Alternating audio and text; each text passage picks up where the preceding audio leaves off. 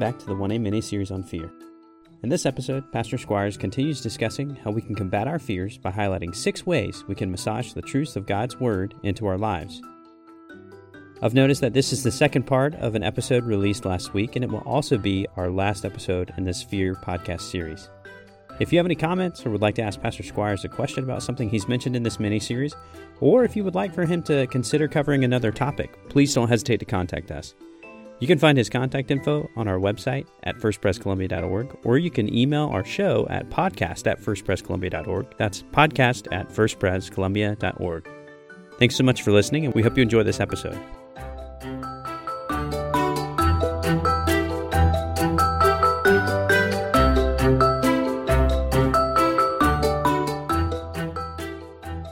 Well, welcome back to 1A and to our special edition as we look at the issue of fear. I hope that our last episode was helpful for you as I encourage you to think about how fear points to something that you really value highly. It might be control. It might be your health. Maybe it's about the lack of wealth. And you need to be able to look at that fear and find out why it is that it's so precious, and whether or not it's so precious as to take the place of the Lord and his promises. And the degree that it does, because we're all sinful and it does for all of us to an extent, it's time to start massaging those gospel truths and promises into your life. But that's what you're trying to do so that again, when we're on the other side of this, instead of being weaker, we find ourselves stronger. And so that's where we pick up now. Now, this you may call the payoff episode because we're going to look at six ways that you can massage gospel truths into your life. The first is to read, of course. God's word is a written word. It's meant to be read and your soul needs it. The word isn't just the words on the page. It is nourishment to your very soul. There's something happens when we read the word. Our souls flourish. It's like our bodies when it gets a well balanced meal. It allows it to flourish, to have the energy to face life in the day. If you find yourself constantly afraid, maybe it is that you're not putting yourself into the reading of the word. You can go about reading the word, by the way, and do it every single day via devotionals and your quiet time and all of that, but you're not actually reading the word. Do you understand? You're not actually letting it soak into your soul. It's just something you're just checking off. It's just a pious checkbox for you. And if that's all that it is, it's nothing but superstition. Instead, the Word of God, no matter how much time you spend in it, although the more the better. It is about steeping your soul in it. It's about reading it and allowing it to do its work on your soul as you pray through it, think through it, massage it into your life.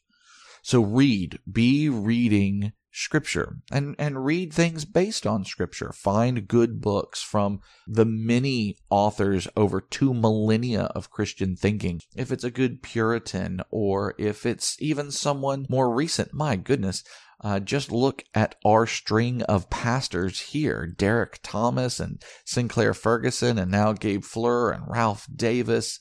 There are so many books that you could read just from our men that would do your soul so much good. So pick up a book, a book that is laced with scripture and scriptural truths, and give yourself to it. Give yourself to the reading of that particular book. Secondly, is prayer.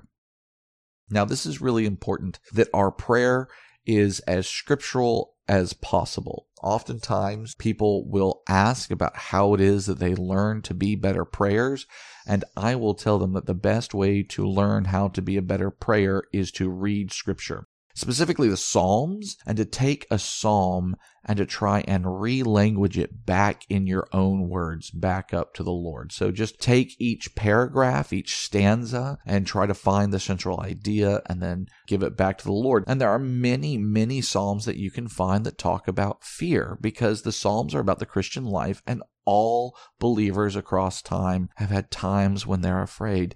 So find a psalm, a psalm that speaks directly to fear, and then try to re-language that psalm into your own language as you offer it back up to the Lord. It's a good way to help you really meditate on the word.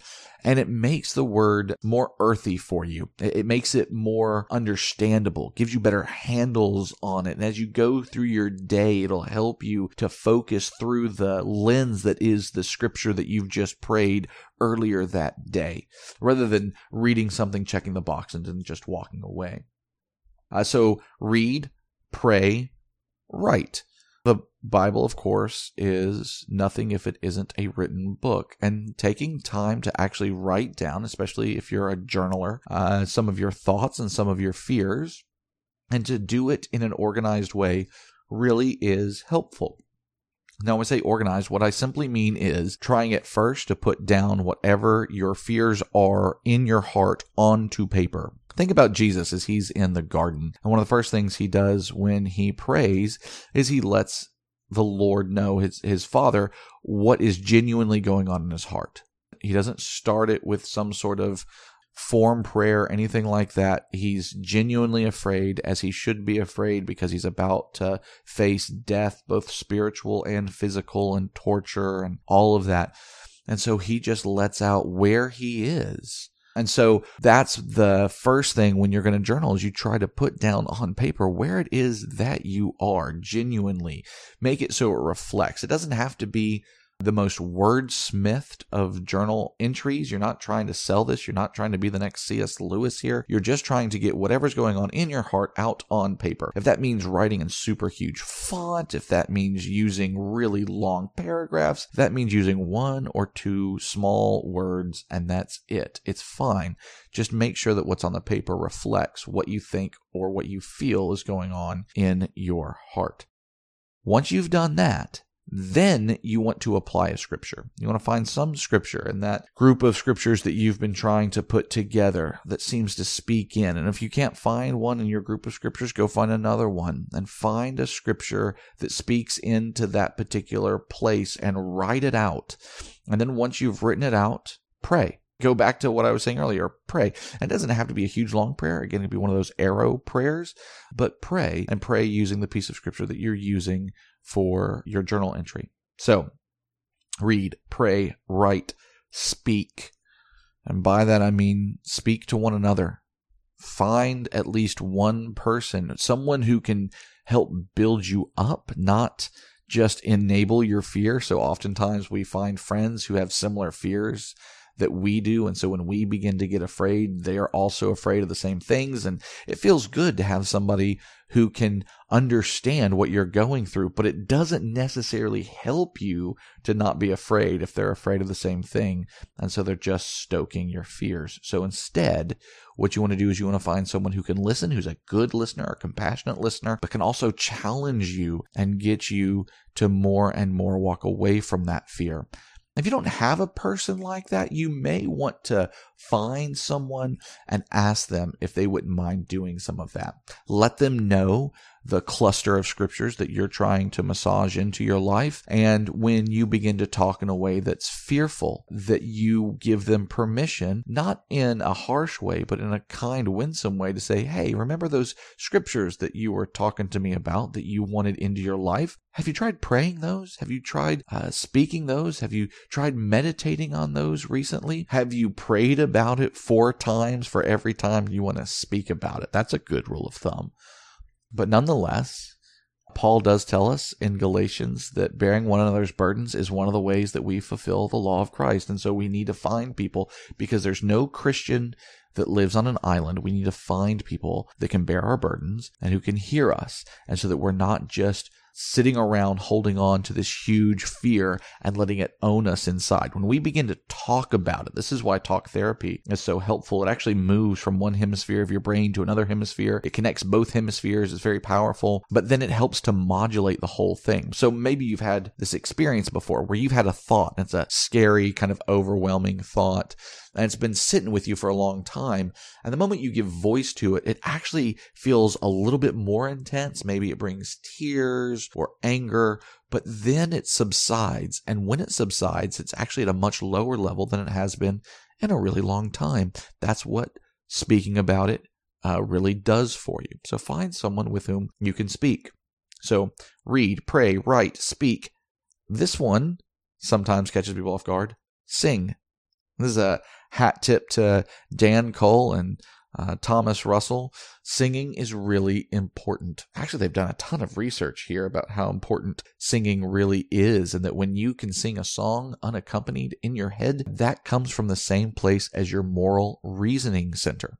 Isn't that weird? So, if you can begin to find music or songs that really speak to your particular fear, hymns, uh, spirituals, even modern Christian music. If you can find something that really speaks to you and helps center you on gospel truths, do that. Listen to that music. Begin to get to the point where you can sing that music, if you're like me, not out loud, but but unaccompanied in your own head, and you will find that it really does help after all, the largest book in the Bible is a book of songs. God knew how He wired you together, and He knew that He wired you such that singing really does help lead you through very difficult times. There's a reason why, in all of history, Christian believers, when they go through a difficult time, they sing about it. It does something for our soul and our psyche when we do that. So, again, read, pray, write, speak, sing, and the last one, serve. That's right, serve. Again, a lot of research here, and some of the researchers, even now in this moment, are encouraging people that have no theology as to why it should be so to begin serving one another. Now, in a moment of social distancing, that might sound odd or maybe even impossible, but it's not we can still, through phone calls and texts, through Zoom meetings, through handwritten notes delivered in the mail, groceries left on someone's porch who can't go and get them for themselves because they're immunocompromised or they're at risk. We can do a number of things to continue to serve one another. And what they find is, is that when you serve someone else, it gets you out of your own head. The joy you feel the rest you feel, the peace you feel as you serve someone else actually helps you to feel less afraid. It actually gives you some modicum of feeling like you're in control. Are you in control? No, but you're being responsible. That's really what it is. Remember, we said earlier God's in control, but you're responsible. If you're being responsible in this moment, God knows that. Your soul knows it. And you are given a sort of peace sort of like what Paul says in Philippians, a peace that surpasses understanding. Because when we serve, of course, we're being like Christ. Well, so that would be what I would tell you to do. Find your treasure, what it is that you are really afraid of. Find how the gospel speaks into that. Set as your trajectory that through this season, you're going to come out stronger, more faith filled than ever before. And then find at least one of these six ways. If it's reading more, praying more, writing more, speaking more, singing more, serving more, put your hand to the plow and do it. You'll find out sooner or later we'll be through this season, and you will be stronger because of it. Well, I hope that this series on fear has been helpful for you. Feel free to contact me if there's anything that I can be doing for you. You can find me on our website, which is www.firstprescolumbia.org. And until next time, God bless.